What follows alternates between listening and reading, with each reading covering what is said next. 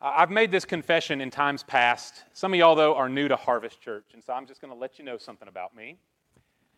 I enjoy a good Hallmark Christmas movie. Great American Family, I think, is the new, is the new thing we're supposed to be watching. I, li- I like those too. Now, you hear, the, you hear the phrase good Hallmark movie, and some of y'all are thinking that's an oxymoron. There ain't no such thing. And, and maybe you're right. I'll, I'll, freely admit, like 98 plus percent of them are pretty terrible. But every now and it's like mining for gold. Every now and then, Jennifer and I will find one we actually like, and we'll save it to the DVR, okay, for future viewing. My personal favorite, see if you've seen this one. It's about a girl who's she's super busy at work at her job in the big city, and she's up for a promotion, so she has no time for love. But then her dad breaks his ankle, and she's got to go back home to her small, idyllic town to take care of her dad over Christmas. And there, you'll never believe it, she runs into her old boyfriend who just happens to run the Christmas tree farm there in town. And they reconnect, and what she comes to realize is that everything she ever really wanted was right there all along, and then they kiss, and then that's the end. Have you seen that one? That's a good one. Uh, y'all, the reason these movies are so popular is because they offer us a detachment from reality, right? They give us cookie cutter scenarios. There's never any real risk. Everything's going to turn out just fine in the end. And see that a lot of people like that because the truth is life can be kind of disappointing. Life is not always cookie cutter. We're not always sure that everything's going to turn out right in our circumstances. Real life can be not just disappointing, but kind of, kind of a slog. Real life, if we're honest, can be wearisome, which is why we enjoy light-hearted things that kind of rescue us out of that weariness. But y'all, I want to encourage us in something today, and it may sound strange to say it out loud. But for the Christian, weariness is actually a very natural and normal and even God ordained part of life. We're meant to feel weariness because well, we talked about this a little bit last week. We're in the Advent season. And Advent is a strange time for us because the word Advent means coming or appearing. And so, on one hand, it makes sense. Advent's during Christmas. We're looking back on the birth of Jesus, his coming into the world, the baby in Bethlehem. But Advent is also for us a looking ahead. We're looking ahead to the return of Christ when he will come again, his promise to return for his church and to establish his once and forever rule and reign, a new heavens and a new earth where righteousness dwells. That's what we're looking forward to. And so for us as Christians, we live in this very strange in between, which is terrible and wonderful all at the same time. Right? See, on one hand, it's wonderful to receive Christ by faith. We now live as new creations. We are forgiven and free. There ain't nothing wrong with that. It's wonderful. Christ has accomplished our redemption in his life and death and resurrection. And yet, there's this terrible sense of present reality that we still live in a very broken world, a world plagued by evil. We're still beset ourselves with sin and sickness and all manner of hardship and suffering. That's, that's reality. And so, Advent is a time, one, of celebration, but also a time of longing, of yearning. And this is where I want our focus to be today. Okay? One of my, we're going to sing it here in a few weeks. Maybe my all time favorite song, and perhaps my all time favorite line from any song. It comes from the, the hymn, O Holy Night. We know this. When it says, A thrill of hope, the weary world rejoices, for yonder breaks a new and glorious morn. Y'all, when we look at Romans 8 today, this is what I want us to see in this Advent season. Weariness is something we wouldn't choose, but it's a perfectly normal part of the Christian life. It's God ordained. We are citizens right now of a weary world, but in our weariness, we look ahead to a hope, a hope that is so glorious and bright and certain that we can face anything. And Romans 8 will teach us that today. We're, we're picking up in the middle of this great chapter the Apostle Paul's words, beginning in verse 18. Let's read the whole paragraph here together first before we break it down at the specific level, okay? Romans 8 18, Paul says, I consider that the sufferings of this present time are not worthy to be compared with the glory that is to be revealed to us. For the anxious longing of the creation waits eagerly for the revealing of the sons of God. For the creation was subjected to futility, not willingly, but because of him who subjected it, in hope that the creation itself also will be set free from its slavery to corruption into the freedom of the glory of the children of God. For we know that the whole creation groans and suffers the pains of childbirth together until now. And not only this, but also we ourselves, having the first fruits of the Spirit, even we ourselves groan within ourselves, waiting eagerly for our adoption as sons, the redemption of our body. For in hope we have been saved. But hope that is seen is not hope. For who hopes for what he already sees? But if we hope for what we do not see, with perseverance we wait eagerly for it. The man who wrote these words by the inspiration of the Holy Spirit, the Apostle Paul, if you know anything about his story, you know he was a man well acquainted with suffering perhaps more than anybody else in the New Testament outside of Jesus. And so when, when the Apostle Paul talks about suffering, we ought to lean in, we ought to listen carefully, because this is not a man who deals in theory. He's not dispensing advice into an arena for which he has no experience. He suffered. He wrote this letter, and, and basically all of his letters he wrote while in prison, at the very least in house arrest. He did not live an easy and comfortable life as a Christian. And so when we consider Paul's sufferings, his shipwrecks, his beatings, his anxiety, all that he experienced, it should strike us how confident he is in that opening line. You see it in verse 18? Look at this confidence. I consider that the sufferings of this present time are not worthy to be compared with the glory that is to be revealed to us. Now, there's a lot that can jump out off the page in a verse like that. Two things for me that just stick with me. The first is, is just the bare fact, the reality of suffering. You notice how Paul, he just assumes that Christians are going to suffer. He doesn't see his own suffering as unique. It's one of those things that every Christian is meant to experience. Again, God ordained, we all suffer. And that can be a hard pill for us to swallow. Because oftentimes, I just confess, oftentimes I feel entitled to good circumstances, especially as a Christian. Look, I love God. I know God loves me. So bad things shouldn't happen to me. Isn't that the formula? It should be that simple. If, if I know God loves me, if I love God, I do my best to be a good Christian. Why, why would anything bad ever happen to me? Or at least not the really bad stuff that happens to some others. I should be exempt at least from some of it. But y'all, that, I mean, even just a quick look at your Bible will show you that that doesn't add up. I, I, don't, I don't know who your Bible hero is. You can pick one, it won't matter.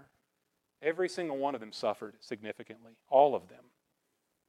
Even Jesus, and especially Jesus. It, wouldn't we think if anybody would be exempt from suffering, would get a free pass, it would be God's own dear perfect Son who never sinned. You couldn't say he earned it, he deserved it. No. And yet Jesus suffered worse than anybody. And so we recognize, I hope, that suffering is a non negotiable part of life, even the Christian life. And yet, we, I hope we understand also that our hardships, according to Romans 8, our hardships don't exist outside of the will of God. As if God somehow missed the opportunity to rescue us out of the bad stuff. Or he's just impotent, he can't do it. He would, if he could, but he can't. No. Suffering is part of God's will and purpose for our life. Suffering is how God makes us more like Christ. Know, we didn't read this earlier, but the, the verse that precedes this paragraph, it's verse 17. Paul says, If we suffer with Christ, we will also be glorified with him. If we suffer with him, we will also be glorified with him. That's the promise. That's the path to glory. And so we can face, I hope, the reality and the expectation of hardship. No one's exempt. We shouldn't be surprised, Peter says, by the fiery ordeal that surrounds us. But the second thing that jumps out to me, it's the glory that comes through suffering. The sufferings of this present time are not worthy to be compared with the glory that is to be revealed to us. Y'all, what you know what that means? It means that at the return of Christ, Jesus is not going to return simply to even the score for us. As if when you encounter Jesus face to face, he's going to look at you with great compassion and say, Child, listen, I know you suffered 10 pounds worth of suffering. Here's 10 pounds worth of comfort and relief. And now we're even. I'm going to, I'm going to give you back what you lost on earth.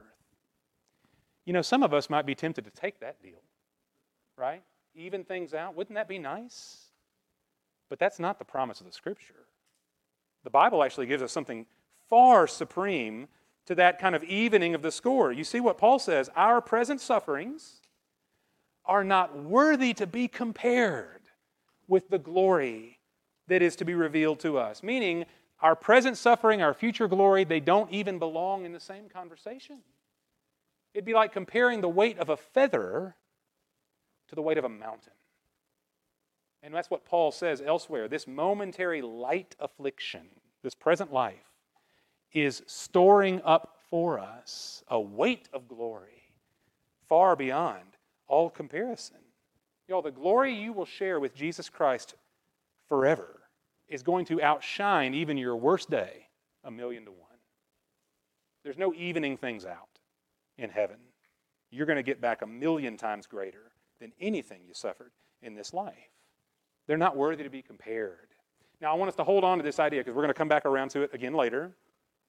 But in this great promise, we have to reconcile present reality. And Paul is not, he's not a pie in the sky apostle here. He knows that we have to reckon with the bare fact of life, that life is wearisome. And so, right after the triumphant promise, he brings us straight back down to earth again in verse 19. What we just read For the anxious longing of the creation waits eagerly for the revealing of the sons of God. For the creation was subjected to futility, not willingly, but because of him, God, who subjected it, in hope that the creation itself also will be set free from its slavery to corruption into the freedom of the glory of the children of God. For we know that the whole creation groans and suffers the pains of childbirth together until now. And this is fascinating, y'all. The, the problem of suffering is not unique to human beings. The whole creation suffers, Paul says. And here's the way he frames it he says, The creation, all the world, the universe, is anxiously longing to be set free from its slavery to corruption. The world has been subjected to futility.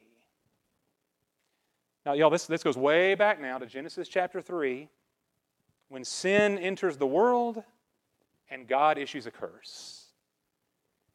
To say that human sin is not just a problem for individual humans Sin has corrupted everything. Everything. And now, creation itself cannot fulfill its intended purpose. Things are not as they ought to be. And y'all, you just look around the world for all the beauty that's in the world. The truth is, the world is in perpetual cycle of disaster and decay and death. That's just the way things go. And that includes all manner of, of sickness, of disease, tornadoes, floods, pandemics, everything that we see that's not right. It's a, it's a product of the curse. And so we're told creation itself groans in frustration and it suffers the pains of childbirth. That is, that's a vivid picture, isn't it? The pains of childbirth. Now, Jesus spoke on this. If you remember, there was a time where Jesus spoke of childbirth as something too miserable even to describe, and yet it's temporary, and the outcome is joy for a child who's entered the world. So it's misery, but it's only temporary, and it gives way to great rejoicing. And this is Paul's point that the suffering of this present time is not final, it's not permanent. That's why we're told the creation waits eagerly for the revealing of the sons of God. It's, it, it's y'all, it's, try to imagine it's as if the whole world is up on its tippy toes, craning its neck, trying to see over the horizon, to see what's coming next, because the whole creation, in a sense, is ready and waiting and eager for the return of Christ and the resurrection of his saints, the revealing of the sons of God. The new heavens and the new earth where righteousness dwells. That's what awaits the creation. A reconciling and renewing of all things. That's the promise that Jesus will bring when he comes. And see what, what Paul mentioned back in verse 18 the glory that's going to be revealed to us. He says the entire universe is riding on this, not just us. All of creation is waiting and hoping for that day when Jesus Christ will bring to completion, to consummation, his glorious redemption. The weary world is in a season of Advent all the time, always waiting on the coming of Christ in his glory. But it's not just the world. Look at verse 23. Not only this, but also we ourselves, we Christians, having the first fruits of the Spirit, even we ourselves groan within ourselves, waiting eagerly for our adoption as sons, the redemption of our body. You know, that, those of us who, by faith in Jesus Christ, have the first fruits of the Spirit, which is kind of like saying we have a down payment guaranteed by God. Uh, earlier, if you read all of Romans 8, there's a part in, earlier in the chapter where Paul speaks of us as God's children, and therefore we are also heirs. An heir is somebody who is fully in the family. All the rights and privileges of the family belong to you, but the fullness of the inheritance still awaits. It has not yet come. It's not yet yours in such a way that you can hold it in your hand. It's guaranteed, but it's not yet fully realized. And that's what Paul says it is to be a Christian. We have the Spirit already, we belong to God entirely, and yet there's a glory yet to be revealed to us that goes beyond all imagination. Therefore, Paul says, because we live in this in between, we groan within ourselves waiting eagerly for our adoption as sons, the redemption of our body. And uh, for me, this is a critical point, a reminder. To be a Christian is not to be a pretender. We don't ignore pain. We don't pretend suffering away. If you've ever been, you know, informed or just kind of implicitly came to understand that to be a Christian is to paint a smile on your face, grit your teeth, and just be happy all the time, or else you're going to be an ungrateful person. Or else maybe you don't really you don't really love Jesus because you're not able to withstand the hardships of life. So just smile your way through it. That's what it, be, it means to be a Christian. Fake it till you make it. But no, y'all, we don't pretend. Paul says we groan within ourselves. We feel deep in our hearts the brokenness of our world. We grieve death and disease. We get angry over injustice, at least we ought to. We lament over sin both the sin out there in the world and especially the sin in here, in me. Y'all, a Christian is not somebody who lives a pie in the sky, false reality, where everything's just fine all the time. Or at least we pretend it is. No, we live on the front lines of the real world, knowing that things as they are now are not what they ought to be, and they are not as they will be by God's promise. And so we crane our necks and stand on our toes anticipating the promise of a certain hope that is fixed on Jesus Christ. And that's how this scripture ends. You see verse 24? For in hope we have been saved. But hope that is seen is not hope. Who hopes for what he already sees? But if we hope for what we do not see, with perseverance we wait eagerly for it. Uh, we're coming up on the end of the year. If you're on social media, you've seen this every year. It'll happen again in the coming weeks. People are going to really start bashing on 2022 in anticipation for the year to come. 2022 is finally over. Aren't we so glad? All this mess is going to be behind us. Bring on 2023, all right? Have you heard this one before, though? We do this every year. Every single 2020 was the worst of all, apparently, right? But not anymore. It's 2022 now was even worse somehow because we create in our in our imagination we create a scenario where this year's been trash and next year that's where it's at. Maybe 2023, we're finally going to get past this COVID stuff once and for all. Maybe in 2023 we'll have a more peaceful political landscape. Don't count on it. Maybe next year the economy is going to stabilize and everything's going to be okay. And see, we're going to pin our hopes on next year. This year, not so great. Next year. And y'all, listen, maybe next year for you will bring a new job, more money, more happiness. I don't know. Maybe. That's a pretty big maybe to bank on, though, isn't it, y'all? And here's the truth. See, whatever, things may get better for you next year in some regard, but it's going to get worse in another. No, I mean, nothing is ever going to trend entirely perfectly for you in this broken world. No. Anything that might improve is going to bring new hardships along with it. And so here, here's a good question for me Why would I pin any of my hopes on this present world when this present world has pinned all of its hopes on Jesus Christ? Isn't that what we've been reading? The present world is waiting eagerly for the redemption of the sons of God. The present world, in all of its futility, is looking ahead to the return of Christ. Why would I be any different? Now, we don't pin our hopes on this world, on the year to come, or any other such temporary things. Maybe next year will be better, but it's a false hope either way. Our hope is in Christ, and because it's in Christ, we have a real hope a hope that is fixed and strong and secure and eternal and glorious. He is our hope, not anything we do or that can be given to us in this life only. Y'all, there might be a helpful contrast here to consider. I'm going to reach back now about 20 years to Intro to World Religions, Mississippi State University. Dr. Mullen, she was great. She taught us about uh, Buddhism, and this is very fascinating. The, the, here's the legend of Buddhism about a man named Gautama who had lived a very charmed life. And yet, finally, he goes out into the real world and begins to encounter all sorts of terrible suffering.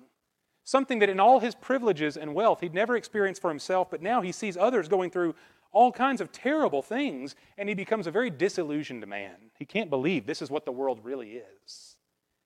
And so he comes to this conclusion the goal of life is to avoid suffering at all cost.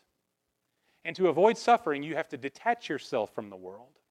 You have to detach yourself from the emotions and the entrapments of this present world. And then, if you're able to avoid it all, then you can escape suffering and you'll reach personal enlightenment. That's not good news, by the way. At best, that's good advice, and it's not even that, in my opinion. Y'all, as Christians, we celebrate good news, not good advice. Y'all, what we don't celebrate in the church is that once upon a time, Jesus separated the clouds and peeked down into this crazy world and said, Y'all, this is terrible. You got to get out of there. Let me help you reach enlightenment. Let me help you become a better version of yourself. Let me help you escape the mess. No, what we celebrate this Advent season is that Jesus Christ entered into the world himself. He didn't detach from the world. He entered right in to all of our weakness, our humility, our poverty, our temptation. Jesus came right in. And in the most unbelievable way, he entered in as a baby in a manger. I mean, what, what's more vulnerable than a peach? Y'all remember that from Elf? What's more vulnerable than a baby in a manger? The great glorious God of the universe taking on human weakness to become like us in order to enter into our reality. And above all things, he entered into our suffering. Jesus Christ suffered. And not just like us, but he suffered for us. He suffered condemnation for our sins. Y'all, Isaiah prophesied this a great many centuries before it came to pass. He spoke by the Spirit of the Savior and said, He was pierced through for our transgressions, he was crushed for our iniquities. The chastening for our well being fell upon him. And by his scourging, we are healed. That's the message of our faith. not the world is terrible, get out of there. we Christians, we got to separate ourselves from all of this. And we'll eat Chick fil A and we'll, you know, we'll, we'll watch Great American Family together and we'll just create our own little communes where we can avoid the suffering and the bad stuff out there. Y'all, there is, you won't find that in the Bible. There is no such life God's called us to. The message of God's truth, God's word, is this that God loves the world and sent his Son into the world for our sake. There's nothing we're meant to do to separate ourselves out to prove somehow that we're worthy of God's love. No, we never were, and so God entered in to do something about us, to do something about sin and death and all suffering, to give us a glory beyond compare. Y'all, when Buddha was ready to die, his final words, you may have seen these before, he said, Strive without ceasing. It's all on you. Jesus' final words as he lay on the cross, he said, It is finished. He has done it all. It's all on him. Our salvation has been accomplished through the suffering of Jesus Christ on our behalf. He came into the world to be the light in the darkness. And so when we suffer, when we suffer, Paul says we suffer with Christ in union with Him. When we groan and cry out over the brokenness of this present world, we don't despair in our groaning, but we do it with the assurance of hope that Jesus Christ suffered in order to give us. Which means, y'all, uh, our, our hope is not in our own ability to rise above the mess. Our hope is not that next year will be better than this one. Our hope is not some fake, kind of phony hallmark hope that in the end everything will work out just the way it's supposed to. No, our hope is in the coming of Jesus Christ. His first coming, which we celebrate at Christmas, the baby in Bethlehem, and his coming again, which we now eagerly await. A thrill of hope the weary world rejoices, for yonder breaks a new and glorious morn. Y'all, nobody likes feeling weary. That's a disposition we wouldn't choose. But it's part of life in the in between. And it doesn't mean we're happy about it, but it means that we do feel it deep down and embrace it because what does that weariness do? It heightens our dependence on the Lord and it heightens our anticipation and desire for his coming. We ought to want nothing more than for the day of God's choosing to come, the day that is fixed according to his wise and perfect counsel, that he will send his son back for his church to establish once and for all the new heavens and the new earth where righteousness dwells. That's our hope. And so, here in the meantime, we are weak we groan in weariness, and that's okay.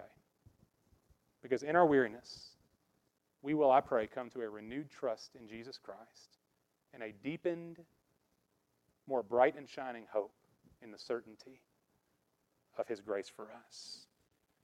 Get up on your tiptoes with me here as we wait eagerly for the redemption of our body. Y'all, if there's anything that we can do in terms of praying for you, encouraging you through your own weariness and trial, if we can pray for you about even what it means to be a Christian, to come into relationship with this Savior we're talking about, then just like we did last week, I want to encourage us here in a moment. We're going to have uh, our pastors, Aaron and Evan, are going to stand right there by these back doors so that during the time of prayer here in a moment, during our last song, at any point in this final portion of the service, if you want to just step back and, and have a conversation, enter into prayer with, with one of our pastors, then man, we would invite you to do that. If the Lord is at work in your heart, if you just have a great need and you need to be encouraged, then that, that's why we're here today. And so, here in a moment, I want to invite you, if you'd like to go to the back and step out with them, that they'll be on the ready for you. But y'all, here's our hope that God, in a weary world, God did not reject us, but God entered in. And now, even in our weariness, in this in between place, God has promised to enter in once more, to visit us in the return of Christ, to bring to, to completion, to consummation, all of his glorious promises for those who hope in him. That's good news. Let's pray.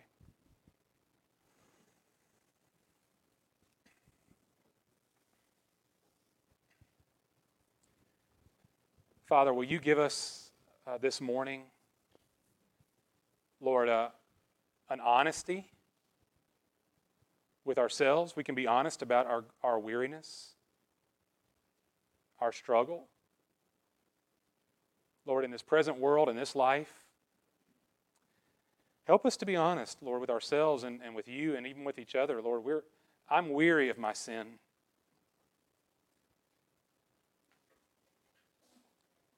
I'm weary of, Lord, what this world is, Lord. I'm weary of any thought of the future and how bad things could get and the anxiety, Lord, that enters my, my heart and mind. Lord, I'm weary. And I trust, Lord, that we all are in, in some form or fashion. Lord, we are. But, Lord, I pray that, that there's no sense of having to fake it here. We've got to just smile our way through it. Lord, we can, we can actually bring all of this weariness to you. That, that our anticipation, our hope, our, our, um, our expectation, Lord, would be heightened and deepened. Jesus is coming. And Lord, we don't know when. But I pray that we would long for his return. And Lord, that we would treat his return with, with such certainty and urgency as we do his first coming. Lord, we, we can consider the baby in the manger sent into the world for the hope of sinners, to take away, Lord, all that condemns us, to bring life instead of death to bring freedom rather than slavery. And Lord, if it's true that Jesus has come, that he's died and that he's been raised again, then Lord, I pray we would bank with great certainty on the day that is to come the glorious redemption of our body and the revealing of the sons of God. Father, will you give us a, a new outlook perhaps on life today? as we, as we engage in this world, Lord, the whole world depends on this. Only if Jesus returns is there any hope at all. And so, Father, I pray we would crane our necks, looking for his coming, praying and hoping, Lord, for the day in which he says, I make all things new for the day in which, Lord, there will be no more tears, no more sorrow, no more sickness or death. Lord, no more hospitals, no more breakups, Lord, no more abandonment, no more abuse, no more death. All things new. Father, let us be a people, even in this in between, that live like we really believe this and that our hope is certain. Thank you, Lord, for Jesus Christ. Let's put everything on Him. Let's trust Him with it all. Help us, Father, we pray. In His awesome name. Amen.